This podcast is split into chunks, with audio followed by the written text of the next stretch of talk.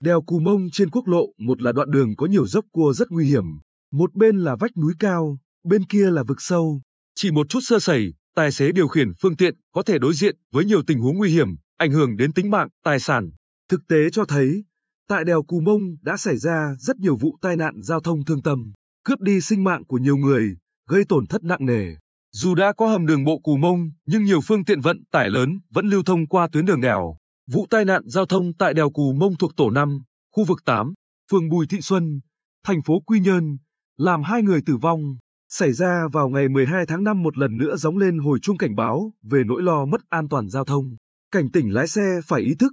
tuân thủ nghiêm luật giao thông đường bộ khi đi trên cung đường này, để khắc phục những tồn tại, bất cập trên tuyến đường. Ngành giao thông vận tải của tỉnh Bình Định, Phú Yên và Bộ Giao thông Vận tải đã khảo sát, thực hiện nhiều giải pháp đảm bảo an toàn giao thông như mở rộng, nâng cấp mặt đường, lắp đặt hệ thống các biển báo giao thông chỉ dẫn, cảnh báo, xây dựng tường hộ lan ở các điểm, đoạn có nguy cơ xung đột, tiềm ẩn nguy cơ cao xảy ra tai nạn giao thông,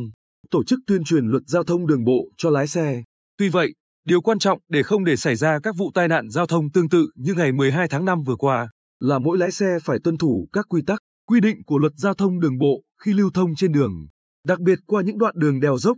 như đi đúng phần đường, làn đường, chạy đúng tốc độ, chở hàng đúng tải trọng, thực hiện đúng chỉ dẫn của các biển báo hiệu đường bộ, đèn giao thông, không sử dụng chất kích thích, rượu, bia, ma túy, lắp thiết bị giám sát hành trình trên phương tiện, kiểm tra, bảo dưỡng thường xuyên phương tiện trước và sau một chuyến đi,